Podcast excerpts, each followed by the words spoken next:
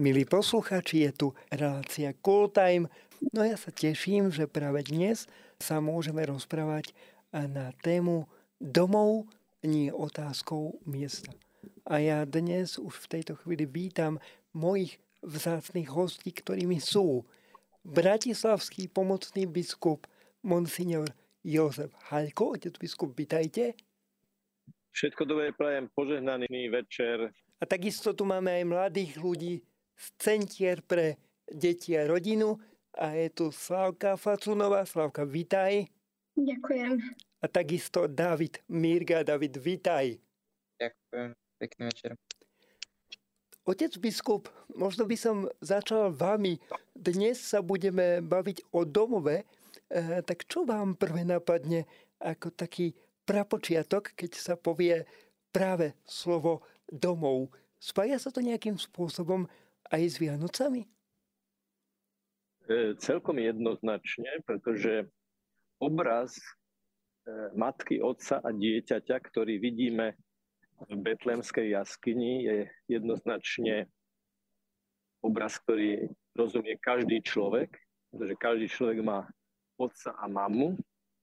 A raz som videl taký Betlehem z diálky a sa mi zdalo, že je tam Ježiško a nad ním taký ako keby gotický oblúk a trošku ma to tak e, zaujalo a priznám sa, že aj zarazilo, pretože sa mi zdalo, že tam chýba Jozefa Mária. Ale keď som prišiel bližšie, tak som videl, že umelec mal taký nápad, že vlastne ten e, oblúk, ktorý Ježiša chránil, boli zohnutí svätý Jozef a Panna Mária nad Ježiška, ktorí mu vytvárali ako keby strechu, také prístrešie. A myslím, že toto je domov. Teda domov to nie sú steny.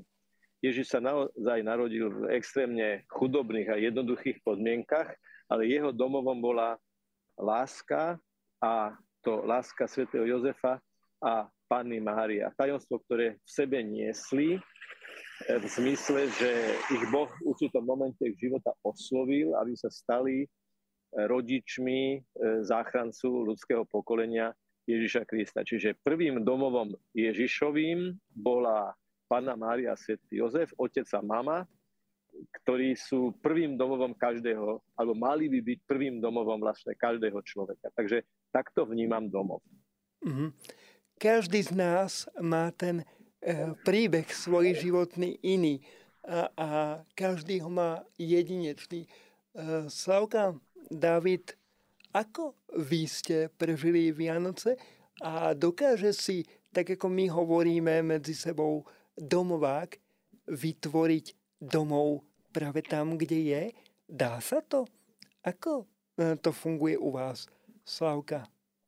Mm, tak ja si myslím, že áno, lebo aj tým, že uh, od malinka som asi nemala možnosť vyrastať niekde, kde som mala otca a mamu, ale tým, že som v domove, no tak uh, som stretla mnoho veľmi dobrých ľudí, a aj e, cez tie Vianoce sa to tak ukázalo, že proste mali sme takú radosť z toho, že môžeme byť spolu. Mm-hmm. David, ako si trávil ty osobne k Vianoce? No, tak minulý rok som trávil Vianoce u mojej bývalej vychovateľky, ktorá ešte stále robí v cdr ale ja už nie som na skupine, takže ona mi ponúkla svoj domov a tak ma ubytovala u nej a ponúkla mi takto také také spoločné chvíle. Mm-hmm. Domováci sú ale veľmi špeciálni v tom, že vedia vytvoriť e, spoločenstvo. E, máte vy možno e, okolo seba práve e, takú nejakú e, osobu, ktorej dokážete dôverovať a ktorá je vám tak oporou a ktorá možno pre vás môže vytvárať ten domov, Slavka? Mm, áno, mám. A ja myslím, že není len jedna, ale je ich, je ich viac. Uh-huh. A myslíš si, že je v dnešnom svete problém alebo ťažké získať takúto osobu? Myslíš si, že si v tomto smere mala šťastie? Myslím si, že je veľmi ťažké nájsť niekoho, komu veríme a tak, lebo celkovo v dnešnom svete sa veľmi ponáhľame a sa tak nedba na tie vzťahy. A myslím, že som mala šťastie, hej. Mm-hmm.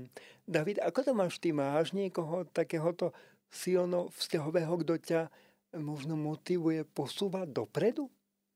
Áno, áno, mám, mám, mám vychovateľov, mám aj psychológa a tiež aj sociálne, takže áno, určite. Mám ich viacej mm. takýchto. Otec biskup, ako kňaz biskup vníma spoločenstvo ľudí, spoločenstvo veriacich okolo seba a nemá byť církev sama o sebe v podstate do istej miery, asi do dosť značnej miery domovom? Nemá církev po správnosti plniť funkciu domova? Celkom jednoznačne, to ste naozaj veľmi pekne povedali, že církev má byť domovom, ale vždy je to o ľuďoch. To znamená, že církev je samozrejme obrovské spoločenstvo, kde je ale veľmi dôležité, aby sme v malých skupinách si vytvorili atmosféru domova, to znamená atmosféru prijatia, atmosféru dôvery, atmosféru bezpečia. A práve církev, ktorá je vlastne rodinou Ježiša Krista, má v každom človeku vidieť Ježiša Krista, ktorý hovorí, e, bol som sám a navštívili ste ma, bol som nahý a zaodeli ste ma, bol som smedný a dali ste mi piť, bol som vo vezení alebo chorý a navštívili ste ma, čo samozrejme nie sú len vyjadrenia o nejakej chorobe tela materiálnej, ale niekto môže byť smedný po vzťahoch. Niekto môže byť hladný po prijatí Niekto môže byť nahý v zmysle, že je úplne sám a opustený v tom zmysle slova. A keď Ježiš nás vyzýva k tomu, aby sme sa ľudí, ktorí majú takýto životný problém, ujali a sa o nich zaujímali a ich vypočuli empaticky, pozorne, trpezlivo, odovzdanie, tak samozrejme na vašu otázku, že či církev má byť domovom, odpovedám, že Áno, ľudia, ktorí sú veriacimi tej cirkvi, ktorú založil Ježiš Kristus, by si vzájomne mali vytvárať atmosféru domova, byť jeden pre druhého, tak povediať, domovom a celkom osobitne by sa mali zaujímať o tých ľudí, ktorí takýto domov nemajú. To znamená, že to by nemala byť nejaká vec náhody, ale vec aktívneho a programového prístupu k druhým ľuďom. Mhm. Mladí naši hostia hovorili o tom, že každý z nich má nejakú vzťahovú osobu, o ktorú sa môže oprieť, ktorá ho posúva dopredu. Pýtam sa, sú pre biskupa, pre kniaza dôležití veriaci a vedia mu tí veriaci do istej miery sprostredkovať rodinu? Celkom jednoznačne môžem potvrdiť, že áno. Veľmi výstižne ste to povedali, pretože ľudia vedia, že kňaz, aj biskup žije celibáte, to znamená, že nemá vlastnú rodinu v tom úzkom a najvlastnejšom zmysle slova, ale má svoje spoločenstvo.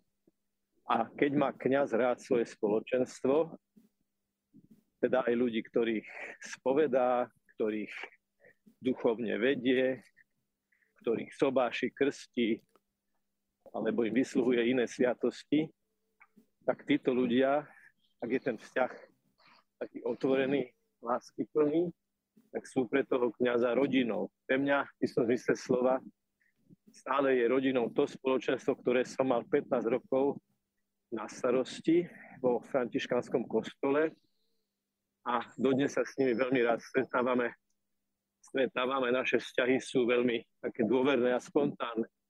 Mnohými sme naozaj priatelia. Takže jednoznačne potvrdzujem, že áno, spoločenstvo, ktoré má kňaz na starosti, nie je niečo oficiálne, ani oficiózne, ani úradné, ale veľmi osobné a spontánne.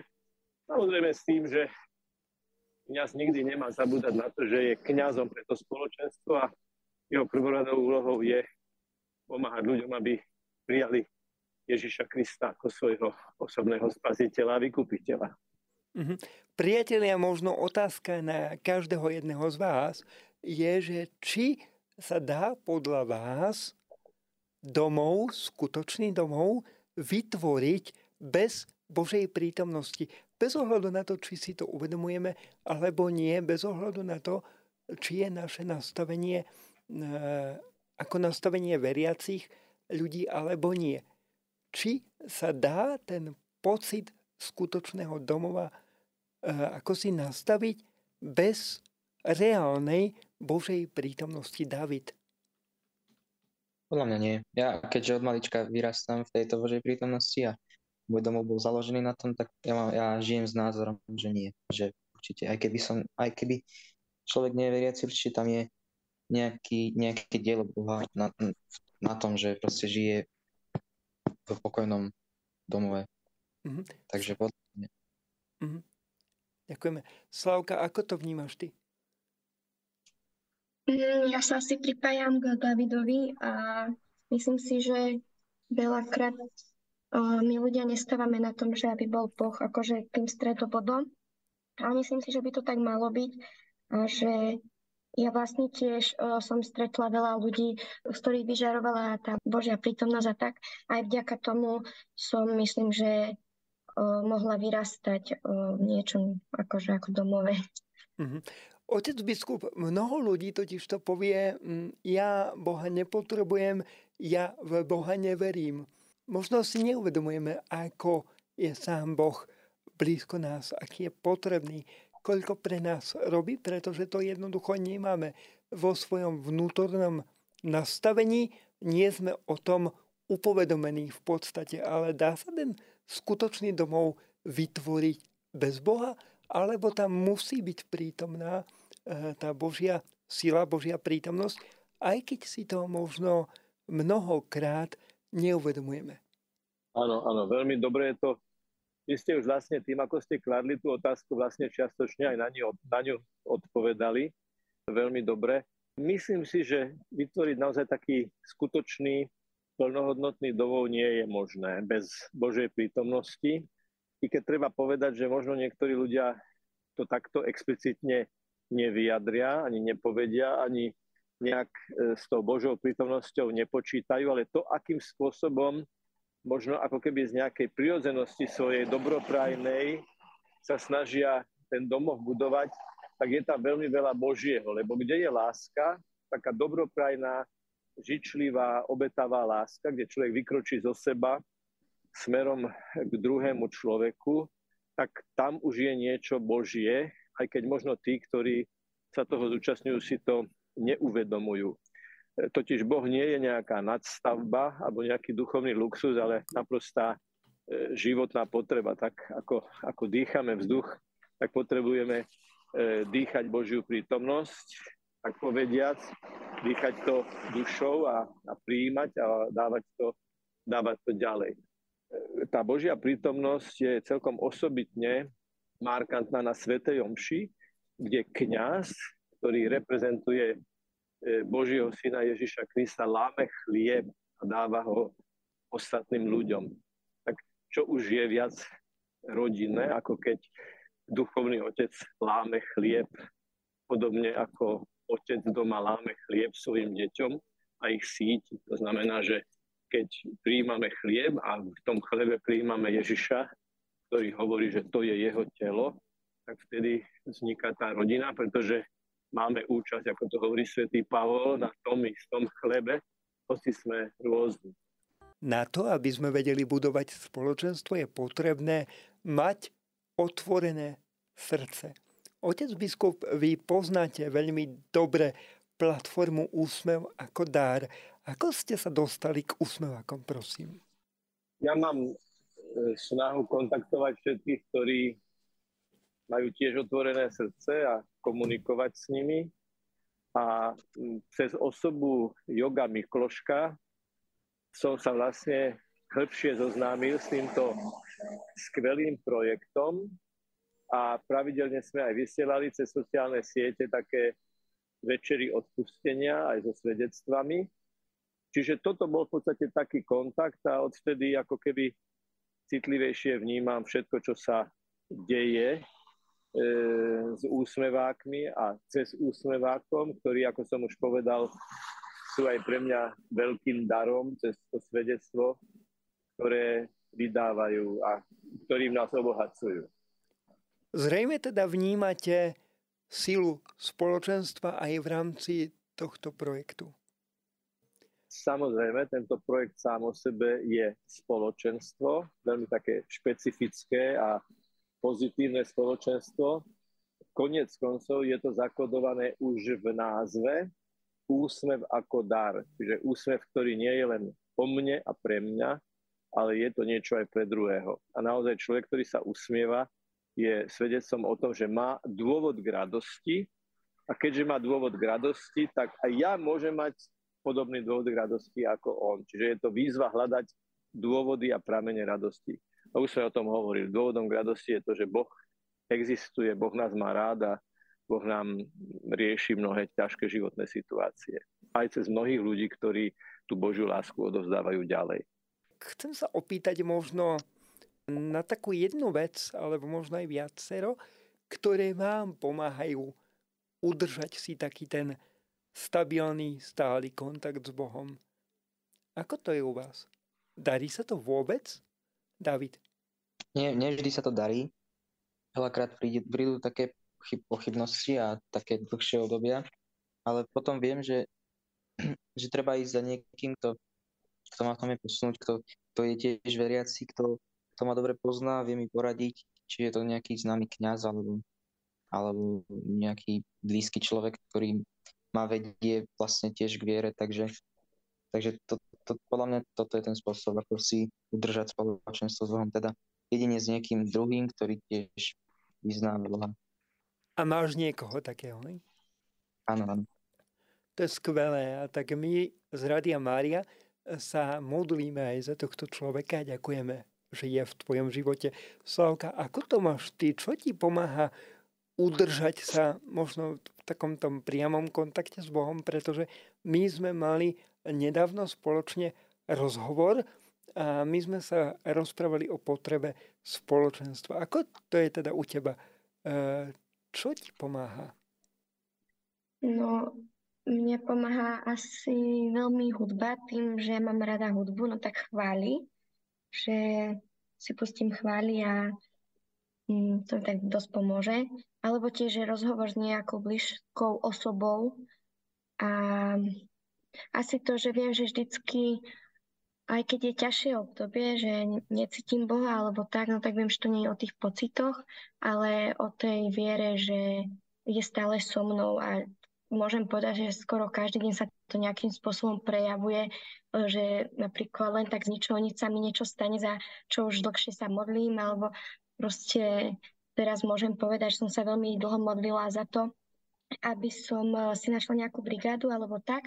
A tým, že ja chodím ďaleko do školy, no tak eh, je to trošku náročné. A teraz hodou okolností sa mi to podarilo vlastne si ma tá brigáda našla sama. A viem, že to vlastne od Boha. Tak ti gratulujeme a tešíme sa. Naozaj je to také eh, veľké svedectvo Božej lásky voči tebe. Otec biskup, mladí tu spomínali slova ako kríza. Patrí to tak e, k budovaniu vzťahu s Bohom? Áno, kríza jednoznačne. Dokonca, kde si som počul, že čínsky znak pre krízu je zostavený z dvoch znakov, ktoré samé o sebe znamenajú nebezpečenstvo a šancu. To znamená, že každá krízová situácia je skúška, cez ktorú môžeme alebo padnúť, alebo aj vyrásť. A ak my sa snažíme uprostred skúšky žiť v duchu tých slov, e, posledných slov e, zomrelého pápeža Benedikta XVI, Pane, mám ťa rád, tak môžeme cez tú krízu naozaj zapustiť hlboké korene. Hovorí sa, že keď do palmy, do koruny palmy e, vložil by niekto kameň, tak tá palma prestane eh, ako keby rásť na vonok, ale začne zapúšťať hĺbšie korene. A aj v živote je to tak, že keď nám niekto naloží nejaký kríž, nejakú, nejaké bremeno, nejakú ťažkosť, tak ak to uchopíme z konc, zo správneho konca v dôvere v Božiu pomoc, ale aj v ochote urobiť z vlastnej strany všetko, čo je možné, tak potom môžeme mať hĺbšie duchovné korene a stať oveľa pevnejšie.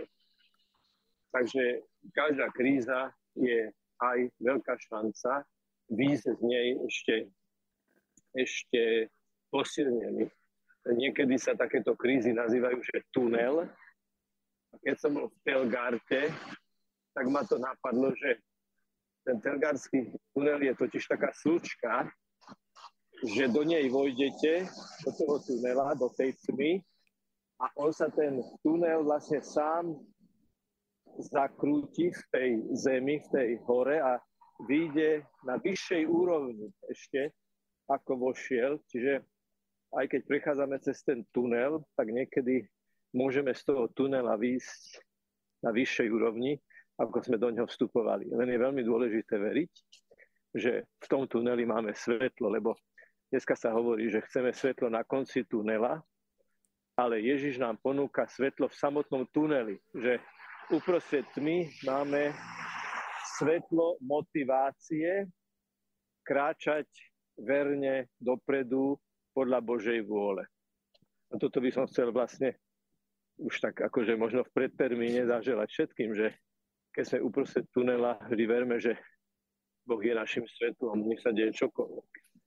Ježiš sám nám vlastne ponúka seba ako svetlo už v tom tuneli, už v tých našich tmách a vieme, že tma nie je ničím iným, iba neprítomnosťou svetla.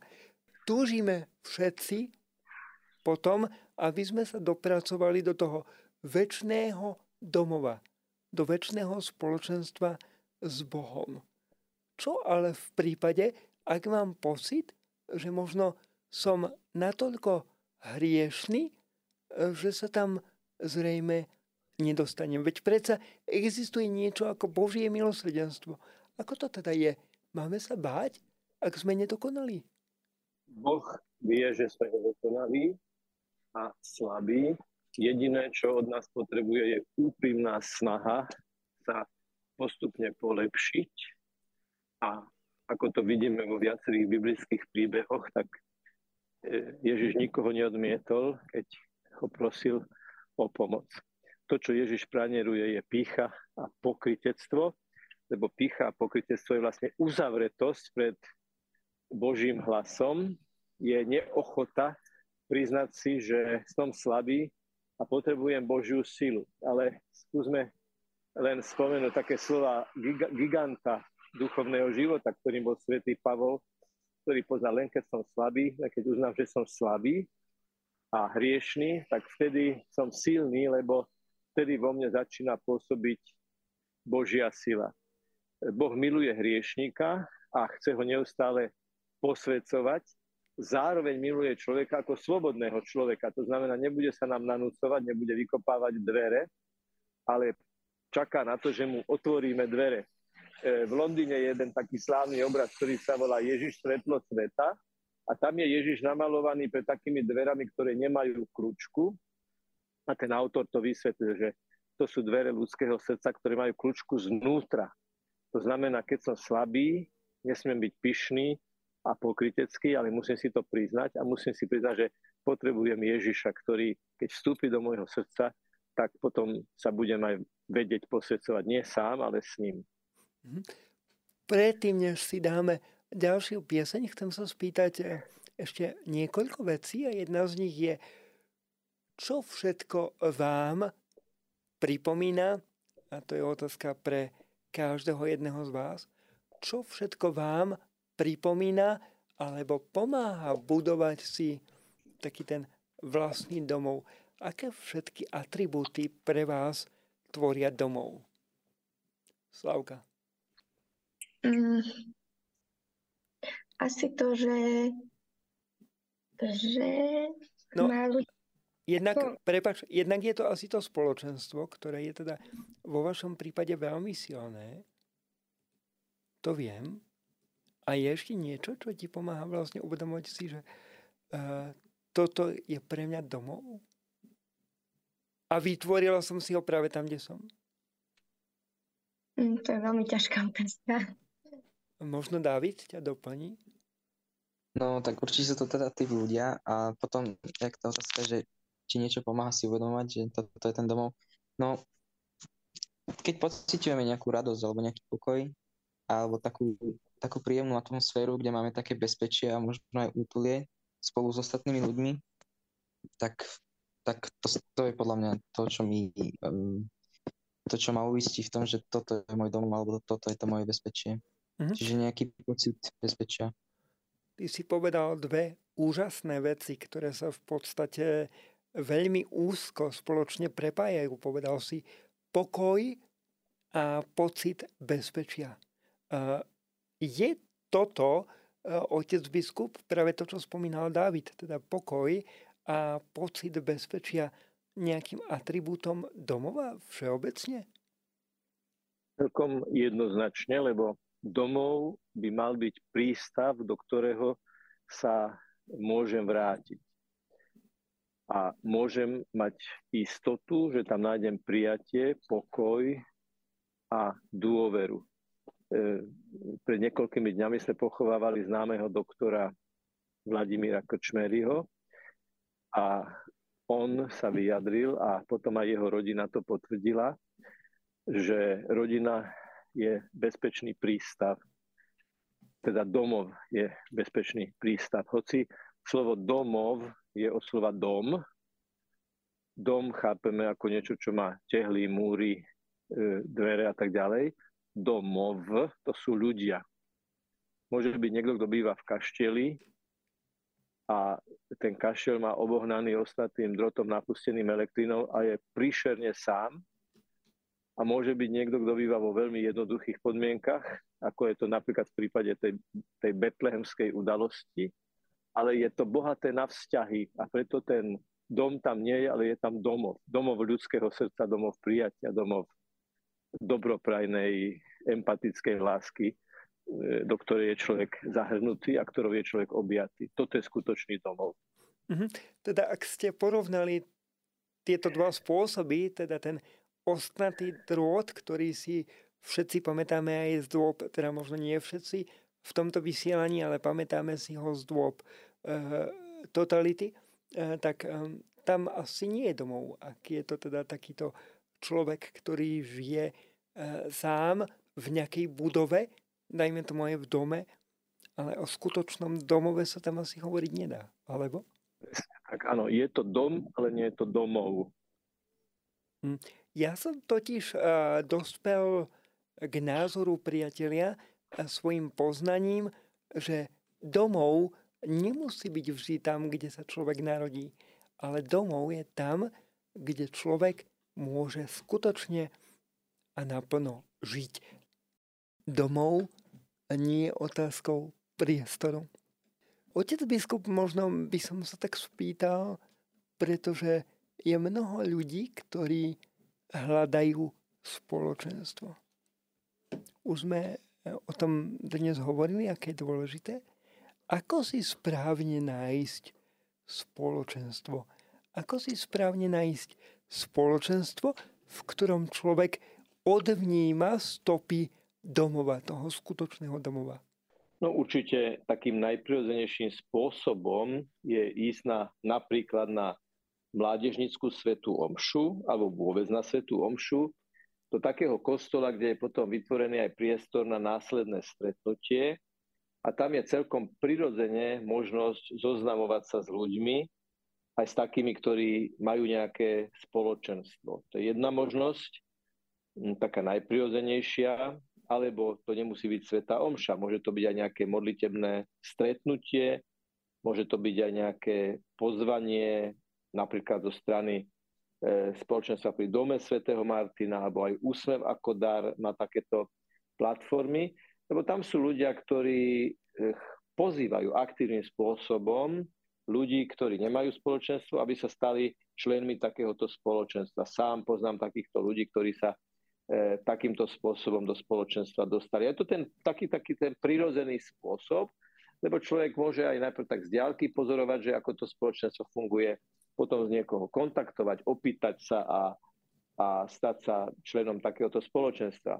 Na farskej úrovni je úplne, úplne jednoducho možné sa stať členmi ružencového spoločenstva, adoračného spoločenstva, biblického spoločenstva. Jednoducho tých možností je naozaj veľmi veľa. Ak by niekto hľadal takéto spoločenstvo, jedna z možností je mi napísať na moju mailovú adresu a ja už by som podľa, podľa, podľa požiadaviek alebo podľa predstav toho človeka ho usmeril kamkoľvek. Ale myslím, že aj ktorýkoľvek z vás by ste to vedeli urobiť a takýmto spôsobom poradiť. Určite, kto hľadá spoločenstvo, nájde spoločenstvo. Mm-hmm.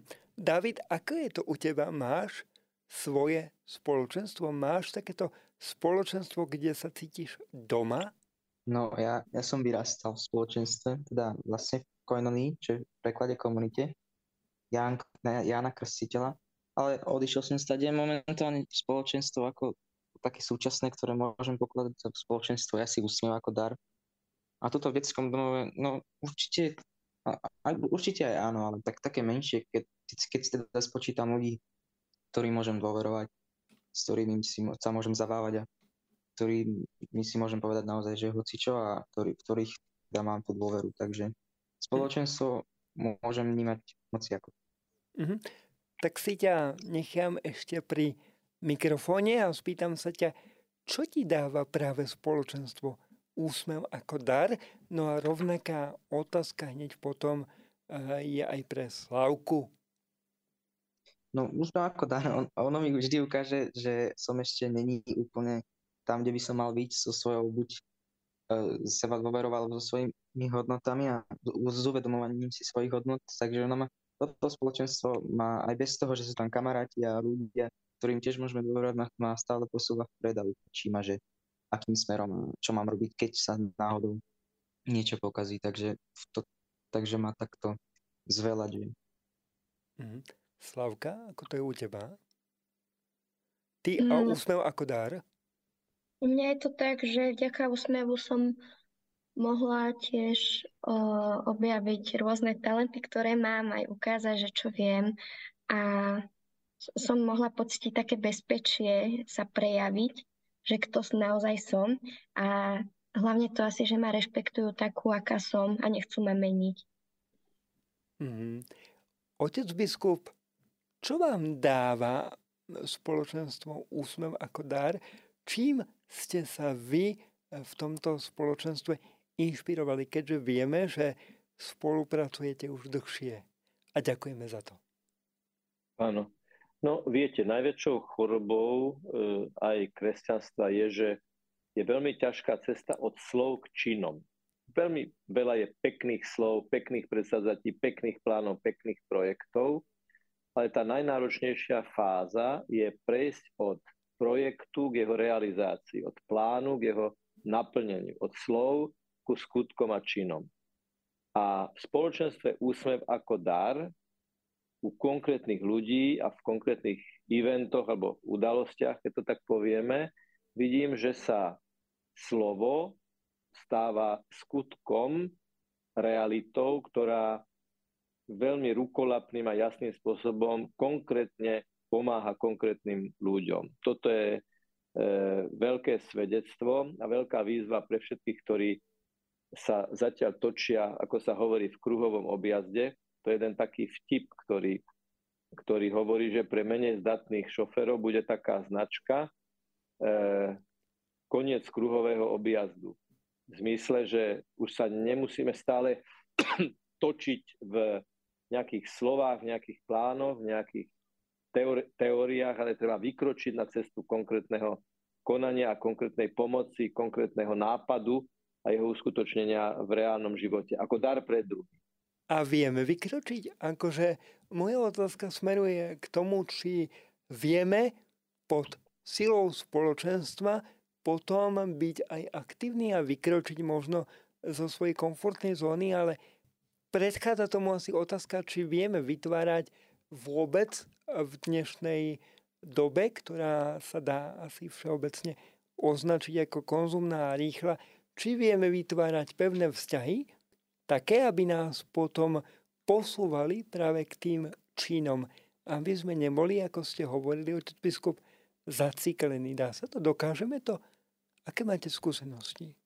No, samotná existencia toho projektu Úsmev ako dar je dôkazom toho, že je možné budovať hlboké a stabilné vzťahy, lebo na tomto stojí, že človek nemôže byť pokusom, nemôže mať vzťah ako pokus, nemôže mať vzťah ako nejakú improvizáciu podľa toho, ako sa mi práve chce. Cez vzťahy a príjma majú určitú zodpovednosť za druhého človeka a je ideálne, keď je to obojsmerné. To znamená, obidvaja ľudia v tom vzťahu, alebo aj viacerí ľudia v tom vzťahu, cítia určitú zodpovednosť za tých druhých. Teda e, predstavme si, poviem teraz taký len príklad, možno trošku banálny, ale sedíme pri stole, keby som pri ňom sedel sám, tak som taký uzavretý do seba, že jem ja. Ale ako náhle sedím pri stole, pri obede alebo pri raňajkách alebo pri večeri s druhými, tak už sa musím deliť, už si ich musím všímať, už s nimi musím komunikovať a preto to spoločenstvo je veľkým stimulom a motiváciou k tomu, aby som vyšiel zo seba a tým našiel seba. Kým sa uzatváram do seba, tým stále som menej ja. Čím viac som pre druhých, tým viac som ja sám sebou, pretože nielen úsmev ako dar, ale človek ako dar je veľký Boží projekt.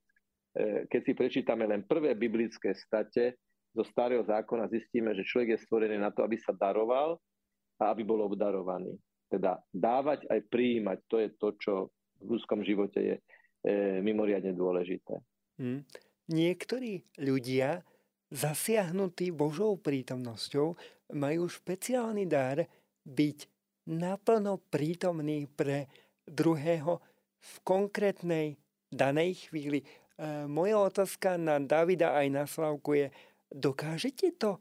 Dokážete fungovať tak, že ak sa stretnete s niekým, tak vás nerozptiluje nič a naozaj sa dokážete naplno venovať iba tomu vzťahu, iba tomu jednému konkrétnemu človeku? Dá sa to? Je toho podľa vás človek dnes schopný? Slavka. Mm, ja sa vždycky o to snažím, ale nie vždycky sa to dá, alebo nie vždycky som tam naplno naozaj pre toho druhého, ale snažím sa o to. A mhm. myslím si, že aj v dnešnej dobe je to náročné, lebo sme veľmi ovplyvnení uh, celkovo týmto svetom, našimi problémami vlastnými a že sa málo zaujímame o ostatných a viacej hľadíme na seba. Ale práve toto, uh, táto schopnosť byť prítomný pre druhých, buduje spoločenstvo, nie? Buduje ano. ten domov. Áno. Mhm. David, ako to máš ty? Dá sa byť ja koncentrovaný ja som, takto? Mhm ja som na sebe spozoroval, že keď som spokojný ja sám so sebou, či už duchovne, alebo aj tak, že normálne, o svojom normálnom živote, tak áno, že viem tolerovať osobu a viem jej dať všetko, čo potrebuje a viem s ňou tráviť ten čas a viem byť naplno pre ňu. Ale zase, keď som, keď som není v, tej, v tom, vo svojom vnútornom pokoji, tak nie, ale že vtedy už prichádza taká, že už ho neviem až tak tolerovať a už ani trpezlivý nie som, takže Určite sa to dá, ale musíme robiť niečo za sebou, aby sme boli schopní odovzdávať sa ostatným a teda venovať čas. Mm-hmm. Otec biskup, sú konkrétni ľudia, ktorí majú práve túto schopnosť byť prítomní pre druhého naplno a e, jednoducho sú to ľudia, s ktorými keď sa rozprávate, tak viete, e, že on je pre vás naplno prítomný a venuje svoj čas iba vám. Jedným z takých eh, ľudí eh, bola sveta matka Teresa a ja osobne som to zažil aj u aktuálneho svetého otca Františka. Ako to títo ľudia dokážu?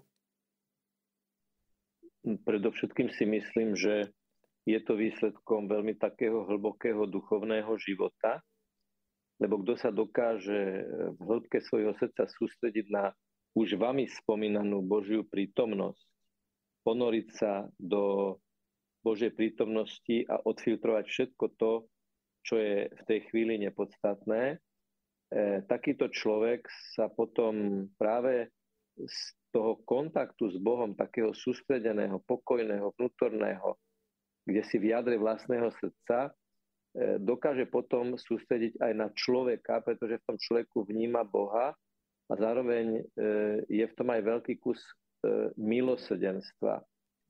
v istom zmysle slova tento dar takejto empatickej sústredenosti na druhého človeka je dar, je talent.